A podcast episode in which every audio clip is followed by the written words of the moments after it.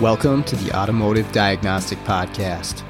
We're going to explore ways to sharpen our diagnostic skills, find learning resources, and hear from experts in the automotive field.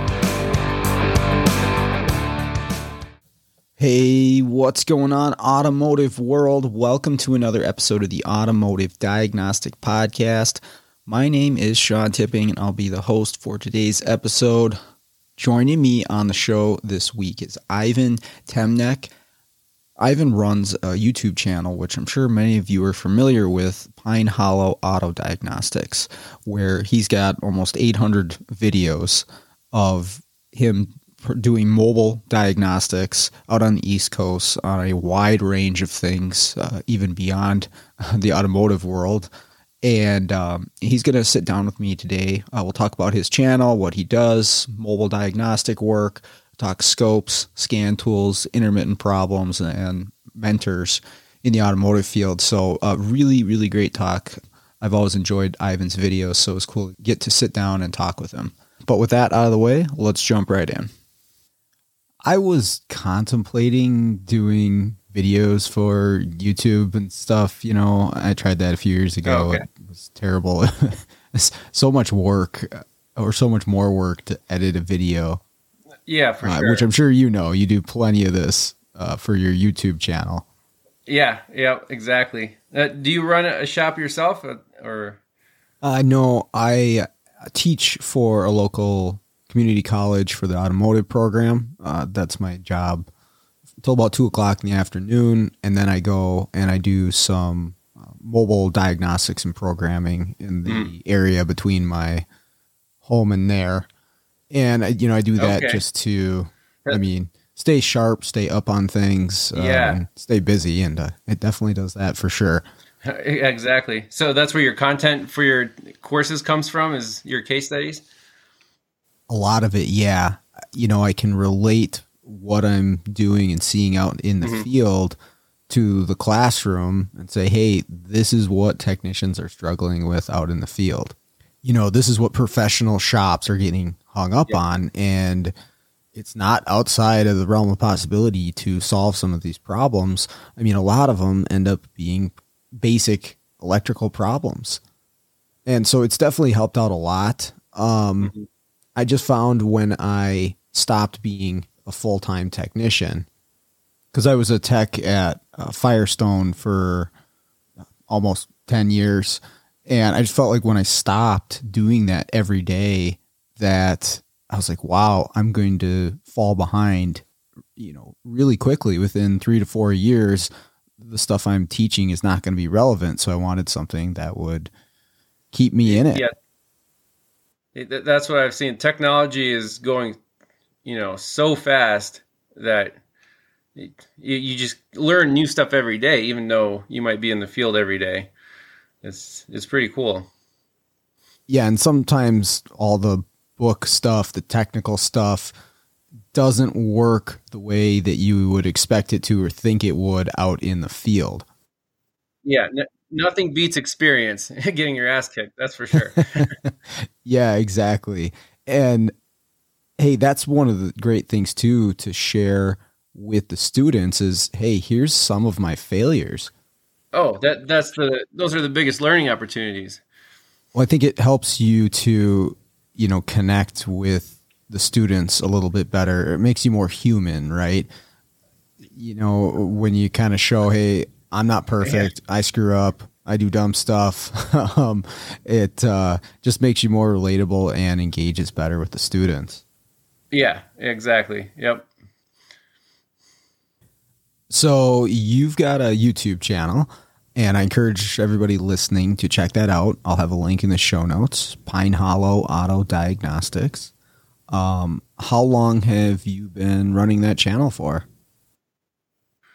Uh, I started it in 2015, so this will be the seventh year, I guess. Time flies. right. Like it was just yesterday. Uh, what actually got you going with the YouTube channel in the first place? Uh, well, I guess um, before I got into the you know this field, I guess uh, I was just on YouTube looking at automotive stuff and you know what's out there. Like you know Eric the Car Guy, if you remember, his channel was popular, and then he had Scanner Danner on his one of his uh, videos. I'm like, oh, well, this is an interesting way of going about it. You know, this guy doesn't just look at spark plugs; he actually uses an oscilloscope. And I've always been, you know, electricity, magnetism, circuits. That was one of my favorite subjects. I'm like, well, huh, that's cool. You know, you can actually fix cars using stuff that most other shops don't even know what it is, and uh, use like the scientific method. So, like, you know, that that's really neat. And then, uh, you know, Eric O at South Main Auto, he was only an hour from uh, from my parents' house up in uh, upstate New York there. So on one trip, I just uh, stopped by. I was actually riding my motorcycle and just just said, like, "Yo, Eric, man, I watch your videos." He was just starting out too, and uh, yeah, we hit it right off. I'm like, "Hey, do you have any cars that are you know giving you a hard time?" And uh, uh, yeah, he had that Hyundai with the the twisted camshaft. If, I don't know if you've seen that video on his channel, the, the very first one uh, that we did together. And I'm like, well, this is really cool. You know, I'll, I'll just start putting videos on my, you know, start up my own channel and go from there, see how it goes. And it's, it's been a really, really fun journey. Well, I've uh, definitely enjoyed a lot of your videos. I, I looked before we did this. You've got almost 800 videos on there right now. It's insane. I'm like, yeah, that that was a lot of time uh, spent on just putting together videos. But I, I, just love to share, you know, real world experiences.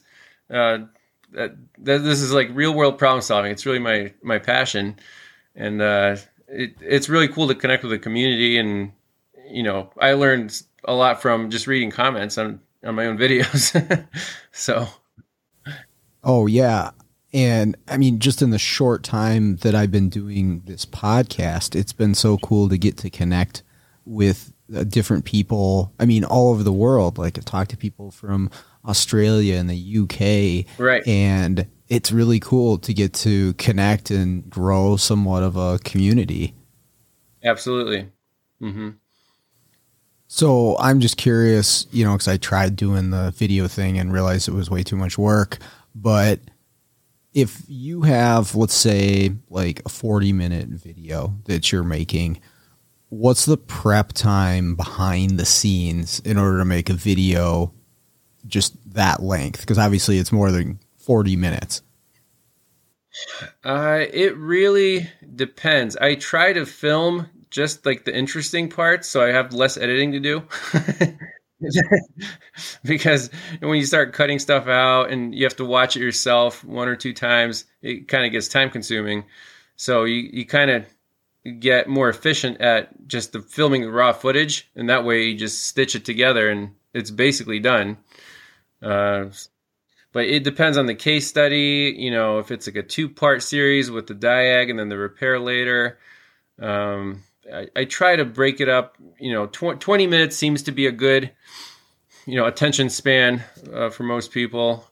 Uh, if it goes to half an hour, you know that, that happens sometimes, but that's uh, just kind of adapt to. Just keep modifying until you get to that efficient, steady, steady state.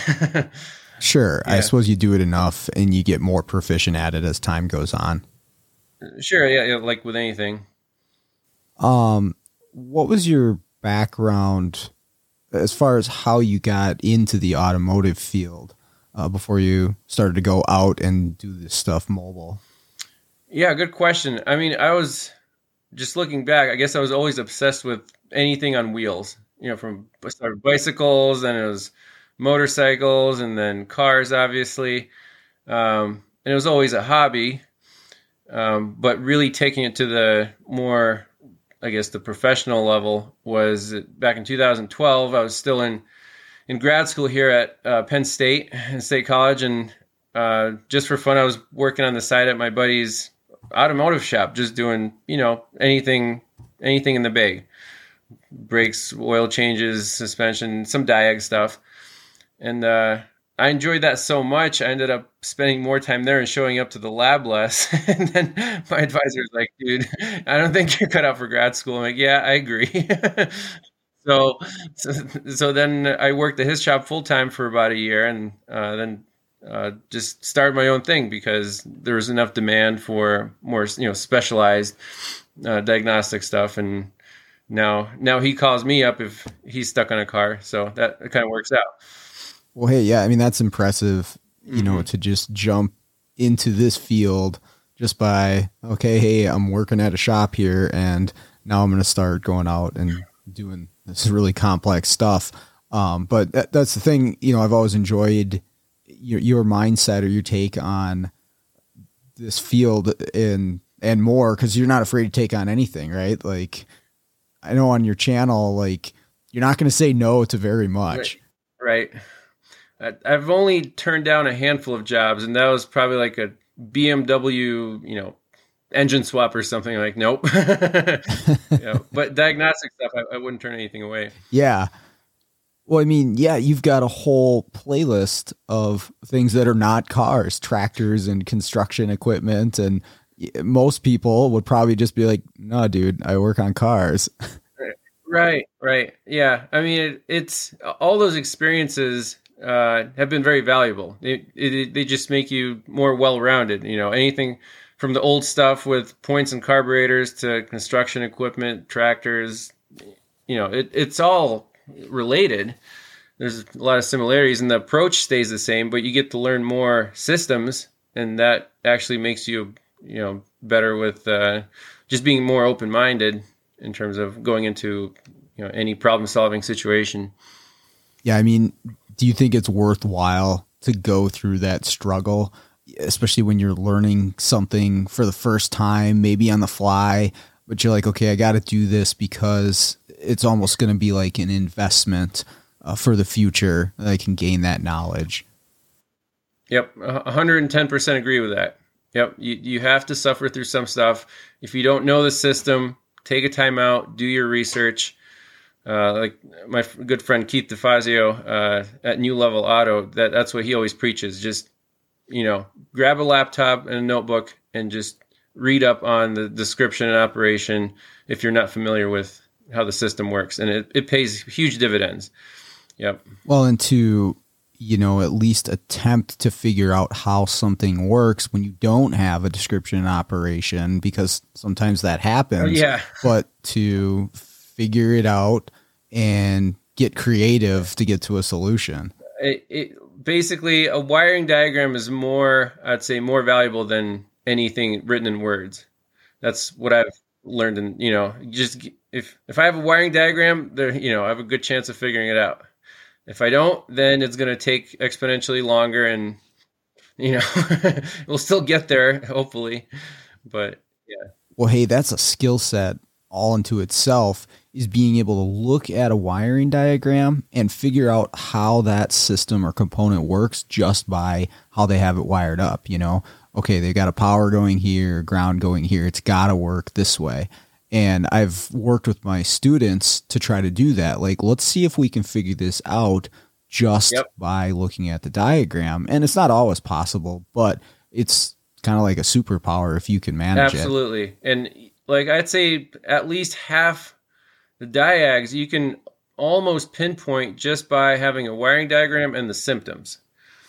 And then just kind of playing scenarios through your head like okay, so this is the symptom so what happens if, you know, there's voltage here, would that affect this? Uh, and even, you know, obviously you want to see the car yourself, but when you get it, then you're like, okay, this is my game plan. I'm going right for, you know, these checks and oftentimes you, you nail it right away. Um, so yeah, absolutely. Okay, so one thing I've seen you do in your videos is particularly when maybe you're chasing an intermittent fault and you know it's difficult to get it to act up is that you've introduced a fault into the system or uh, let's say removed a power source or pulled a fuse from a module in attempts to duplicate what happens when the fault is present to try to prove something out, right? To say, okay, if I pull this fuse, does it give me the same symptoms yes. as when the actual fault is present? And it's a pretty cool mindset to take is especially for intermittent stuff. And I mean, honestly, when I was a tech at Firestone, I don't think I ever really would have thought to do something like that. I'm just waiting for mm-hmm. it to happen but we can introduce some stuff stuff and see does the same thing happen? Okay. And if it doesn't well maybe it's not that fuse it's not this power source that wouldn't make the module do that. Right. Or, or sometimes it doesn't do what you expect. And that that makes it more fun. Yeah yeah it's i think you can call it the either the bypass test or yeah like you said try to recreate it, it on intermittent problems that's oftentimes what can save you know can save the the whole process is okay you know we can recreate it manually by doing this. Now why is it happening in its natural environment when you're driving? So at least you have some idea what to look for. What's your approach to intermittence i mean what's the point where you just say no? If it happens once a year no. Yeah you know, it, yeah, uh, like I get quite a few phone calls from people out of state who want me to look at something like, you know, they'll either bring their car here or want me to schedule a trip. And if it's an intermittent problem, uh, right off the bat, I ask them, okay, how often does it happen? Every day, once a week, once a month, once a year. And that, you know, I'm like, sometimes you just have to wait for it to get worse. You know, like those questions are very key. Maybe it happens after a rainstorm. Like, okay, now we're looking at water intrusion or something getting uh, getting wet. Yeah, for me recently, I've just been turning down most intermittents. If, for my schedule, it just doesn't make any sense. You know, because I'm limited in the afternoon and I'm trying to hit up maybe two or three appointments you know, and you don't know what you're getting into for an intermittent. Oh, yeah. And I just tell shops, hey, if we can't duplicate this or get it to happen within a half hour, I'm not your guy, at least right now. Wait until it's more frequent and, and I'll see if I can help. But it just doesn't make any sense for me because yeah. you could be there. I, I've been there in the past where you're sitting there waiting, you know, just driving the vehicle around for an hour, hoping that you have your well, hoping you have a scope and then hoping you have it connected to the right, right. component when it actually does act up. And it's such a time killer. Exactly. I know what you mean. Yes, stuff like that. You know, sometimes the car shows up and it's like it fixes itself. I've had that a few times. I'm like, well, what do you want me to do? Yeah, I can keep it for a week and just drive it around once in a while and see if it happens. Um, but yeah, you can't you can't really nail them all if if the car doesn't act up for you. Yeah, I remember doing that. You know, as a younger technician, is uh, working at a mom and pop shop. We'd have an intermittent, and we talk to the customer and just say, "Hey, do you want me to take this vehicle and drive it around as my own after mm-hmm. hours, you know, when I'm going home and stuff, with your permission, of course, and we'll hook up our stuff and try to catch this to do it. And yeah, you'd, you'd end up having the car for two, three days.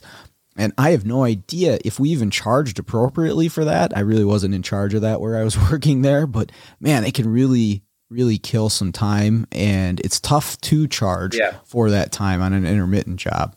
Yeah. And in, in this field, keeping a regular schedule is impossible. no kidding, right? Yeah. So, it, yeah, when you're scheduling appointments, I'm like, well, it'll maybe Friday afternoon. Just give me a call then. Yeah, I've gotten to that point mm-hmm. too where I just tell people I'll be there in the afternoon or you know, I can guarantee one appointment and that's my first one of the day. Exactly. And yeah. that's pretty much right. it. After that, I mean, you don't know how these jobs are going to go. It could be a 5 mm-hmm. minute job, it could be a 1 hour job, and a lot of times you don't know going into it.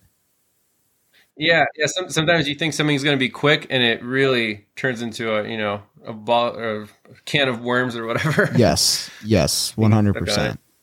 Like, oh, you didn't tell me that it was doing this, or you know, has a big draw, or you know, whatever.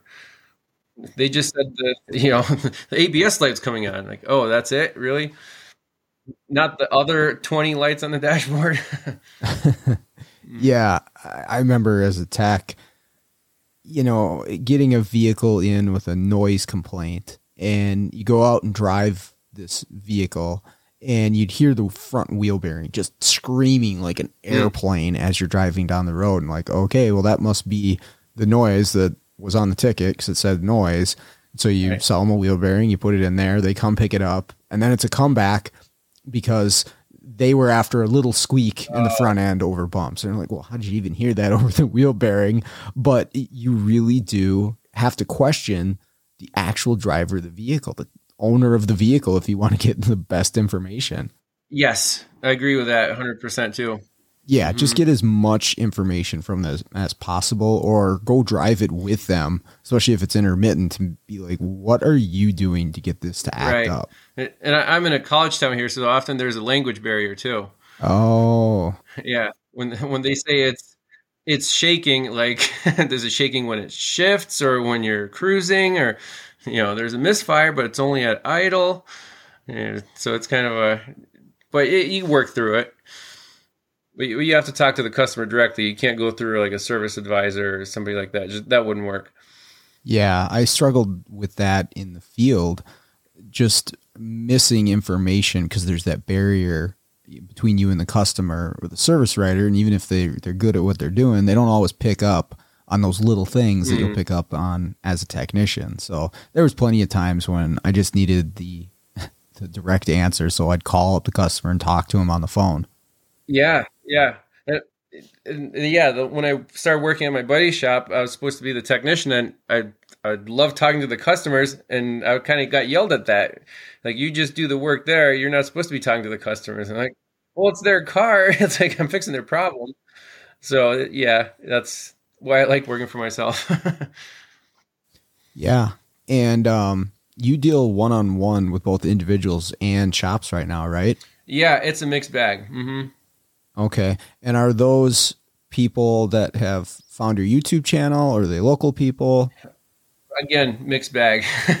Just yeah. From from neighbors to out of state people to you know like an hour away um some shops in town. Then if i go like on a longer trip kind of works out that people will schedule stuff you know on the way. So yeah yeah it's a, it's a really good variety Um, you mentioned Keith DeFazio earlier. Um, super smart guy, another really good YouTube channel. I know everybody's hoping that he makes more videos, but you connected with him and did some videos Mhm. in Staten Island with him. How did you end up getting uh, connected with Keith? Yeah, the Staten Island Express. yeah, Keith just found me through YouTube. He he is like one of the coolest networking uh, people out there that I know in terms of you know the automotive field. He will you know go through YouTube, like find channels that he kind of likes and kind of uh, you know subscribe to them or put them on his watch list. And he just contacted me. I think it was 2016, about a year you know after I started my channel, and he was just like, "Dude, you got to come down to New York City. It'll be worth your while. You got to see what I'm doing here." And uh, at first, I was like, well, "I don't know who this guy is," you know. but but yeah, it was it was really really amazing. Yeah, uh, some of those cars and case studies there on Stat- Staten Island are pretty crazy. Oh yeah, totally different ball game. I've never seen anything like it. That island is just. if in doubt, it's probably the PCM. Like, how often does a computer fail? Apparently, all the time. I don't know what what it is.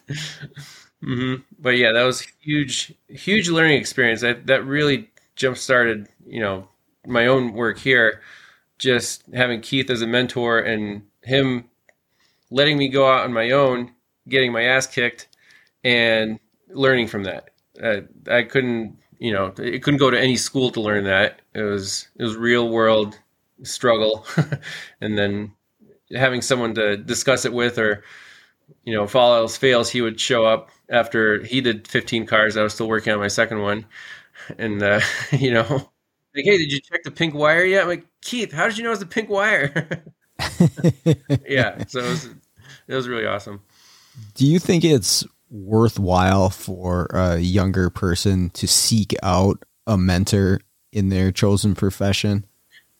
Oh yeah, uh, if you can find someone like that, take take full advantage of it. Absolutely. Yep. Yeah, mm-hmm. uh, finding somebody who can help, you know, set you up for success and guide you in the direction that you need to go help figure out what's right for you and that might be throwing you to the wolves right? It's difficult but you're going to learn a whole lot and yeah and not you, everybody can handle it. You'll figure out very fast if you want to stick with the field. You know it, it might at first you're like oh yeah you know this is going to be great and i can totally do this and you can but no matter how much you know the courses you've taken and you know if you have all the tools you're just starting out. So it, the you know that first whatever year or two that's going to be the, the learning opportunities and you'll figure out very quickly if if you want to stick with it. It's it's it's not it's not an easy field to be in but you have to be passionate about it and it, it is very satisfying once you know once you get up and going. Yeah it's definitely not for everybody. Uh, it comes with a lot of challenges but that's honestly a big part of what I enjoy mm-hmm. about it is it's not the same thing every day. It's not monotonous. You never know exactly what's going to be headed your way, and I've really come to enjoy that. Oh yeah, you you kind of get a hunger for it. Okay, like I remember Keith saying that about ninety percent of the stuff he's come across he's already seen, so that's kind of just mundane stuff. But when you got that, you know, one case study a week that was really something new, you got really excited about it. For me, it was all new at that point. So, uh, you know. yeah, I was talking to another mobile technician in Ohio, Brian Mann, and he was saying, you know, I've been doing this for a long time, 10 plus years, and, and so many of these modules are done over and over again, and the programming side of it. And he's like, sometimes when I hit that button to program, I'm kind of just waiting for something to go wrong. Like, come on, come on, I want something interesting today. mm. Yeah, I, I mean, personally, I don't do that much programming. I do mostly diagnostics, like the harder case studies. Um, you know, around here we don't have that many shops, and they really don't. I guess I don't know. If you're on Staten Island, you're doing programming like half the day, like Keith was. But for me, it would be just a lot of overhead to have all the subscriptions and all the OEM, you know, pass throughs and tools and stuff. So if something really needs to be replaced or programmed, it if, you know if I can't do it, then yeah, it'll be cheaper for them to actually take it to the dealer and just say just program this module versus you know me have buying subscriptions and all that stuff. But well, yeah, that's the thing is it's smart to kind of figure out where you want to be successful in because there's so many different avenues that you can go in oh, this yeah. field. There's so many different worlds that you can expand into you know, diagnostics is one, programming, but then you can expand to keys and you expand right. to ADAS, and uh, there's so many more different directions that you can go.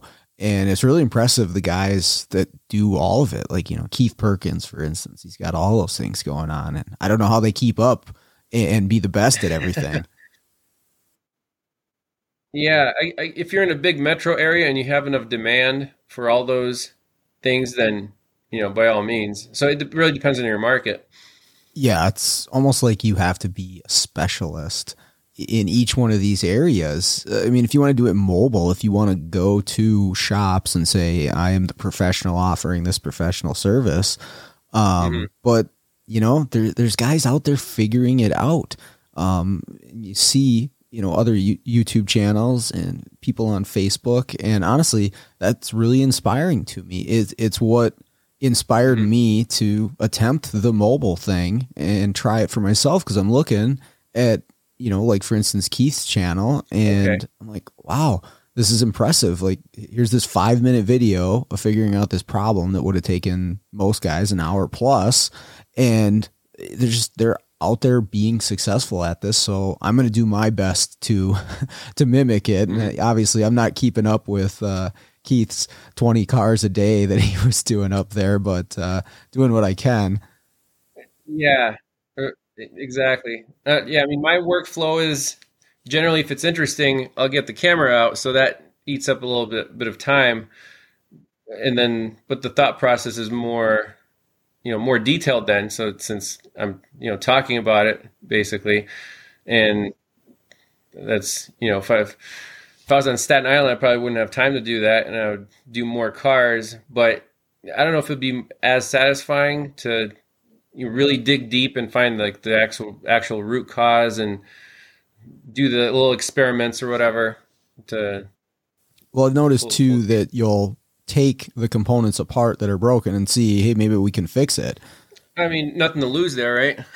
Right right might as well see what's inside the magic box well yeah i think it's worthwhile you know spend a little bit of time there because it can help you understand that component better for the next time mm-hmm. that you have to deal with it you'll know exactly what's inside of that component where is this level lever or what component is inside this other component or whatever it might be but it will boost your knowledge for the next time so it's worth spending the time there when potentially you could be moving on to another one already right if, if you take something apart you'll probably learn something new and you know that's part of I, I think that's the number one reason i'm in this field is because you just learn something new every day and it just keeps it interesting right uh, do you know Corey Brueggemann? I think is his last name uh, up there in New York that took over for Keith. Yeah, yeah, we we've done a, a couple together when Keith was still there. Yeah, I met Corey. Mm-hmm. Yeah, he's a cool guy. You get to hear from him uh, from time to time and yeah. see what he's up to. He's another one of those New York City people who just doesn't sleep. Right. I mean, the guy works like two or three jobs. You know, he's yeah, he does the uh the mobile thing and he does the bus transit thing and he'll sleep there and then go to his mobile job and I'm like how how do you even keep up with that I wouldn't last a month doing that I, I could barely make it two or three days trying to stay with Keith you know he was like oh yeah oh, you know you can join me after I spent two hours at this body shop doing programming you know at 6 a.m and I would join him at 8 I'm like dude he was up writing invoices till like 4 a.m the previous day it was nuts so it's not that's definitely not for everyone. Yeah, that's crazy. Um, what do you do, or do you do additional training outside of what you're learning in the field? And what would be your preferred method of training for the automotive world? Well, before all the COVID stuff, uh, yeah, I tried to go to at least the you know trainings in Pennsylvania, like their Super Saturday, and um, our local you know parts store puts on um, oh what is it? I think CarQuest. You know they have the local training seminars here a couple times a year. Uh, other than that, yeah, not not too many uh, formal training seminars or anything, but it like I would maybe go visit Keith or something, do a couple case studies with him, and just share share information. Um, just putting out case studies and sharing them on YouTube. That's you know you learn stuff there. Is obviously people you know with a certain car they might be very very experienced with that and i'm just seeing it for the first time and they're like oh yeah you know that happens and that's because of this common failure I'm like okay well I'll keep that you know in the back of the back of the head to for the next time. Um, do you keep any records uh, to go along with your diagnostics and repairs? I mean, obviously you have your YouTube channel, so that's probably the best thing is to refer to. But do you keep anything within a file or written down? Uh, you know, known goods or just notes to yourself or things you notice like this module does this in this situation on this car? Uh, I mean, I always take notes on everything, even if it's just an oil change here. I'll, just, you know, you always write down the vehicle, the mileage, and date and what you did. And um, in terms of interesting case studies, yeah, the, the YouTube library is basically an awesome database I have referred to my older videos. I'm like, oh man, I swear I've seen this before. like, oh, there it is. Let me just watch my video and repeat the process. that works pretty well. Uh, in terms of waveforms, like Pico, you know, on the Pico scope, I always save waveforms and just categorize it by, you know, make and model. Um, so pretty decent library there. I also, if it's in a video, I'll put it like on my Google Drive and share that just in case other people want to grab those waveforms. So, mm-hmm, mm-hmm. but yeah, it's just been something I've been doing uh, for the last few years. Is I keep a Google Docs, um, and, and I'll make a new document for each vehicle, and I'll just jot stuff down that I noticed or found out while I was working on something. Like this car acts this way if it loses a ground here. This module does this if it loses a power feed here, or if this sensor is bad, this is the result. And it just sort of is a nice thing to refer to down okay. the line when maybe I come up against the same problem, but it's been a couple years and I don't exactly remember all the details. I can pull it up right there and refer to it, um, and hopefully help myself mm-hmm. because uh, there's just there's too much to know, and I feel like uh, every one thing that I learn, something else, you know, everything that goes in my brain something else falls out the other side and I'm not in charge of what I know something I know. is. Yes, some people can fit a lot more into their head than than others. I always take just pen and paper.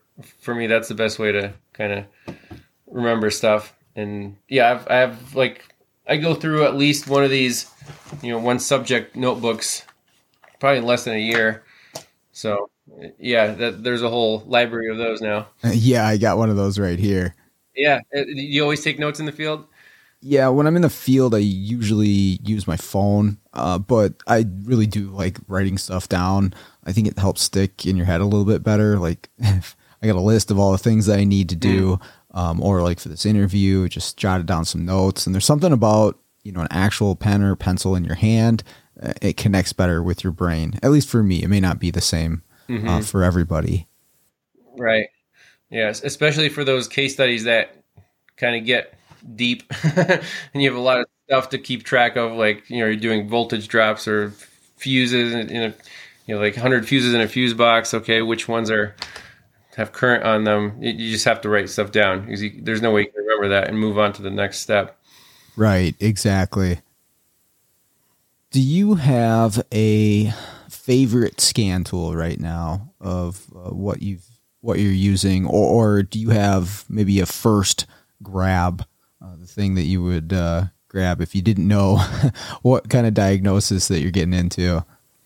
If it's newer than like 2008, the uh, the Think Tool Pros with the launch software on it, I've been using that for the last year at least. And with with the modern cars, with networks, with all the modules, the first thing I do just plug it in, health report, scan everything, get all the codes, save that, and then you can either you know re- reboot the whole thing, you know, clear all DTCs, and you can see the modules on, uh, you know, it has like topology, the map. It's super helpful. You know, because cars have more than one network usually nowadays. And you can see, you know, what what's what, and just kind of get a get a feel for what the car, uh, the topology of of all the modules before you dive in.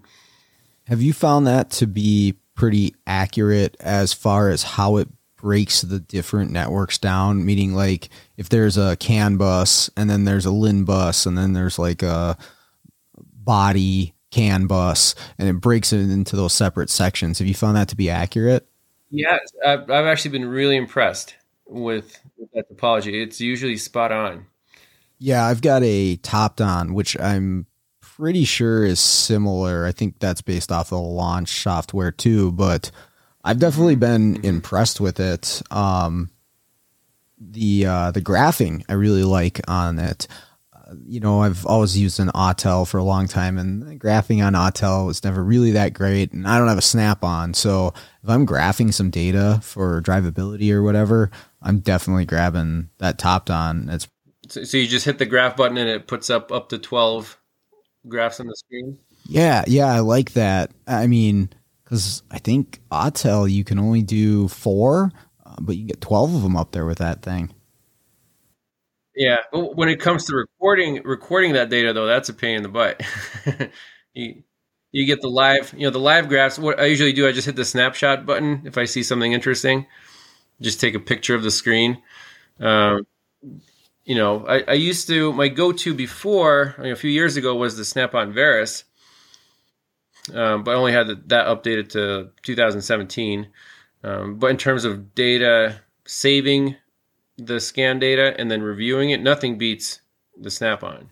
Yeah, I've heard other guys say that as well. Uh, you know, they they definitely all have their strengths and weaknesses. Right. Right. Um, do you have an all-time favorite scan tool? You know, and and maybe it's not relevant now or it's not the best tool ever, but it was just you know a game changer for you, one that really made a difference for you as a tool. Well, yeah, I mean, chronologically, um, I guess let's see, what did I buy first? The Autel DS708. That was my first kind of real OEM level, as Scotty Kilmer says, you know, OEM level scan tool. yeah, right. So I'm like, oh wow, yeah, you can really get into more than just OBD2. Right. That was what almost ten years ago, and then I bought a used Snap-on Verus uh, from the Snap-on guy, like a you know trade in for a grand, and that was my first like big screen kind of um, scanner. But that was that still had the keys in it, you know, with the cord. And then the next game changer was the the newer Verus Pro wireless like, all right, now we're talking. You know, you can get out. You can be under the car checking the evap vent solenoid. Have the scanner right there, which is really cool.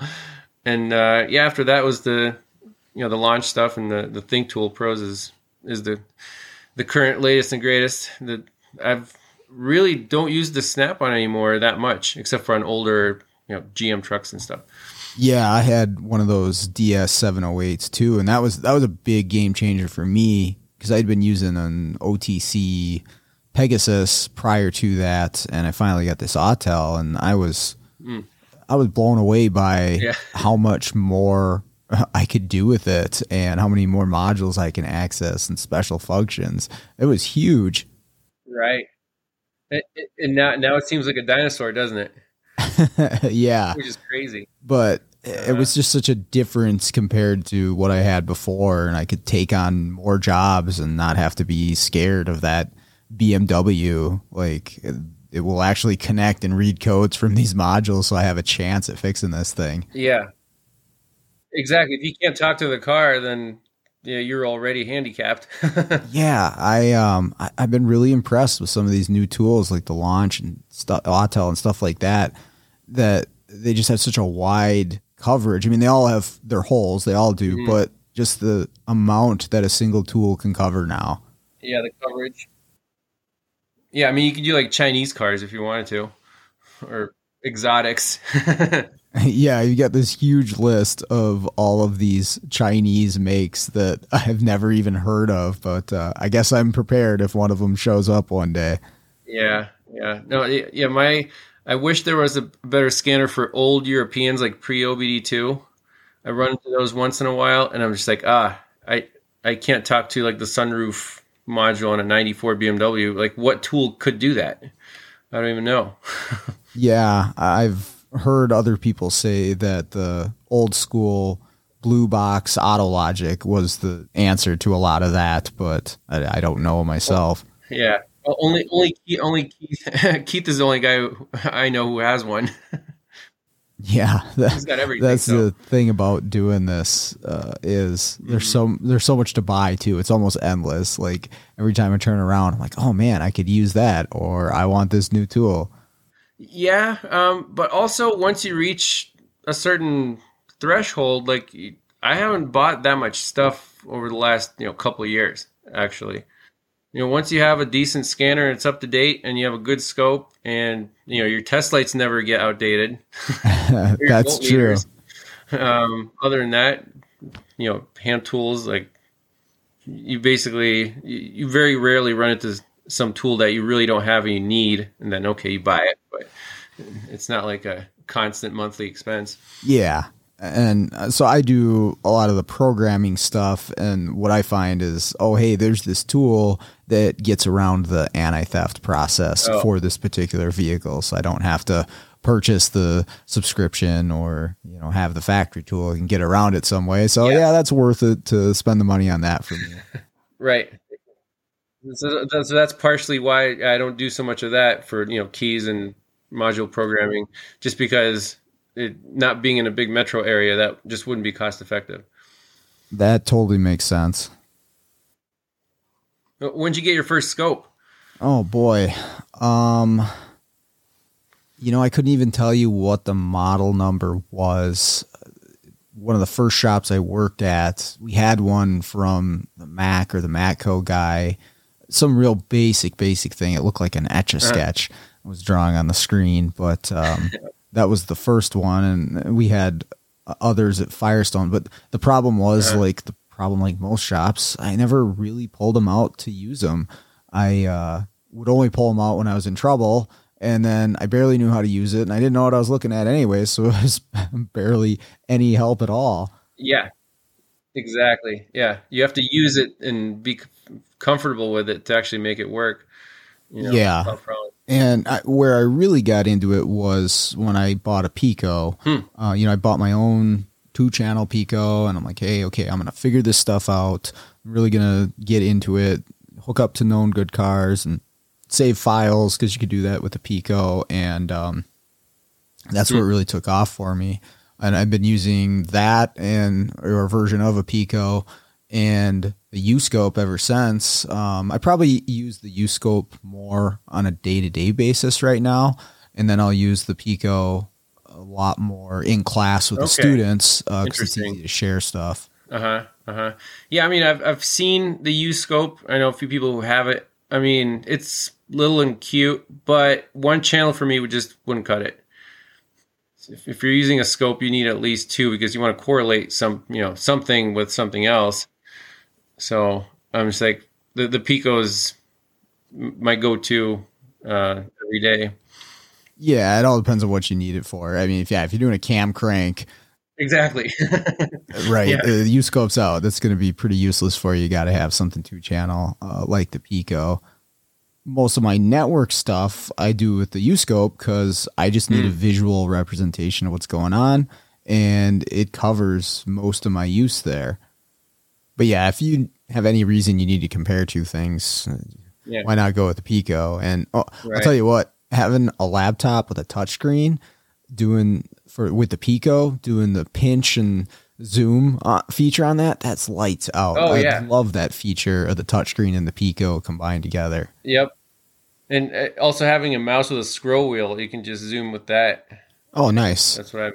Yeah, and I know mm-hmm. you know a lot of people out there like the Snap-on scope. I've never really used one, but I've heard that's pretty capable as well. Mm-hmm.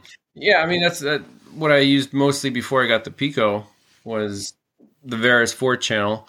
Uh, yeah, I mean it'll it'll do the job, um, but once once you have a tablet and the Pico scope, it's just so much easier to analyze waveforms, save stuff, share it. Um, it, yeah, it, so there's no no comparison there.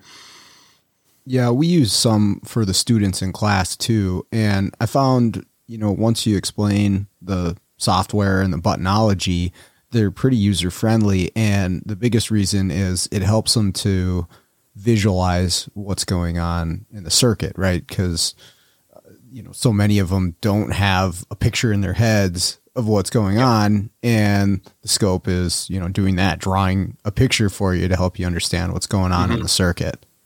Right. Yeah there's there's kind of a misconception that using a scope is really advanced and only you know in very hard situations but actually using a scope is kind of like cheating you know? On a voltmeter you just see one number. On a scope you see everything. So and it's not that hard to learn to use. So once you get a grasp of it you'll just use it all the time you can see really really cool stuff. I mean, it's fun. yeah, and you can obviously go down the rabbit hole on stuff. That's possible, but you can catch things that you'd never be able to see otherwise, and you can learn mm-hmm. things about how something works that you wouldn't know otherwise. You know, you'd see, oh, the module's trying to do this at this point yeah. because of what you saw yep. happening on the circuit. Yep. Yeah, yeah. T- today I had an interesting one. Uh, 2016 Mazda CX-5 that again the complaint was like oh abs light comes on when you're driving like okay no big deal and it ended up escalating into hey the car stalls when you turn your high beams on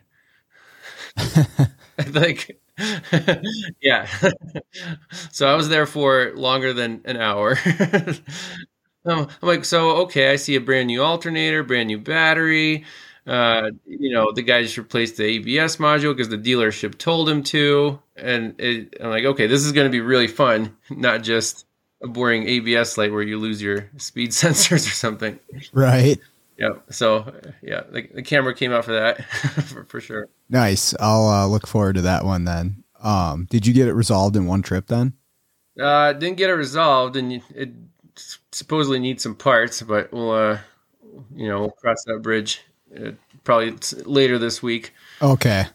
Yeah, I always like to see the after, you know. Or, oh yeah. I guess for me too, um, you know, sometimes I'll go to a shop and I'll make a diagnosis and I like to hear about it afterwards. Like, oh yeah, this fixed it. Sometimes when I don't hear from a shop, you know, no news is, is good news, but, um, yeah. sometimes I don't hear from them. Just like in the back of my head, like, huh, was that just the wrong call? And then they were just pissed and they just didn't call me. so I like to have that conclusion on a lot of stuff yeah, yeah. It's is it good news or bad news? And I, I, do like to follow up in a few days. I'm like, hey, did you guys get that whatever fixed?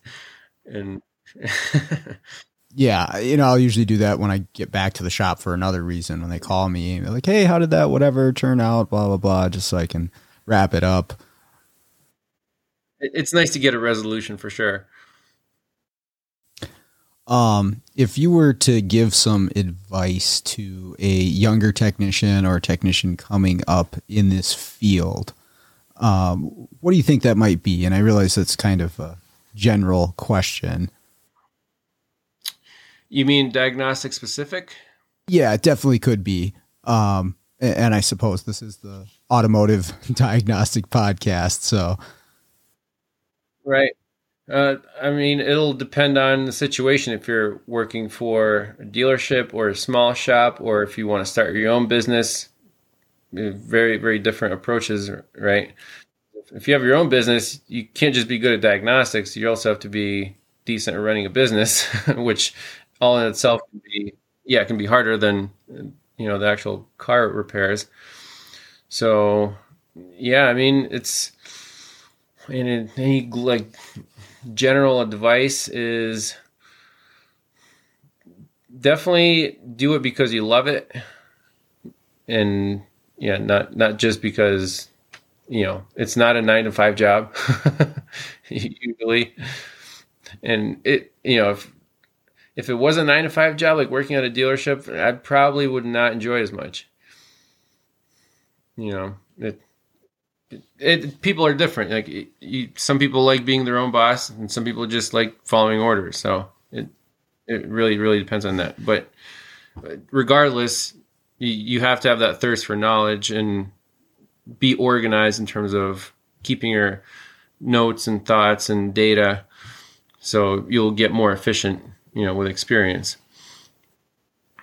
Yeah, you know, some people just want that nine to five job that they can clock out and be done with and not have to think about until they're at work again. But I think if you're going to strive to be one of the best in this field, you should definitely have that passion.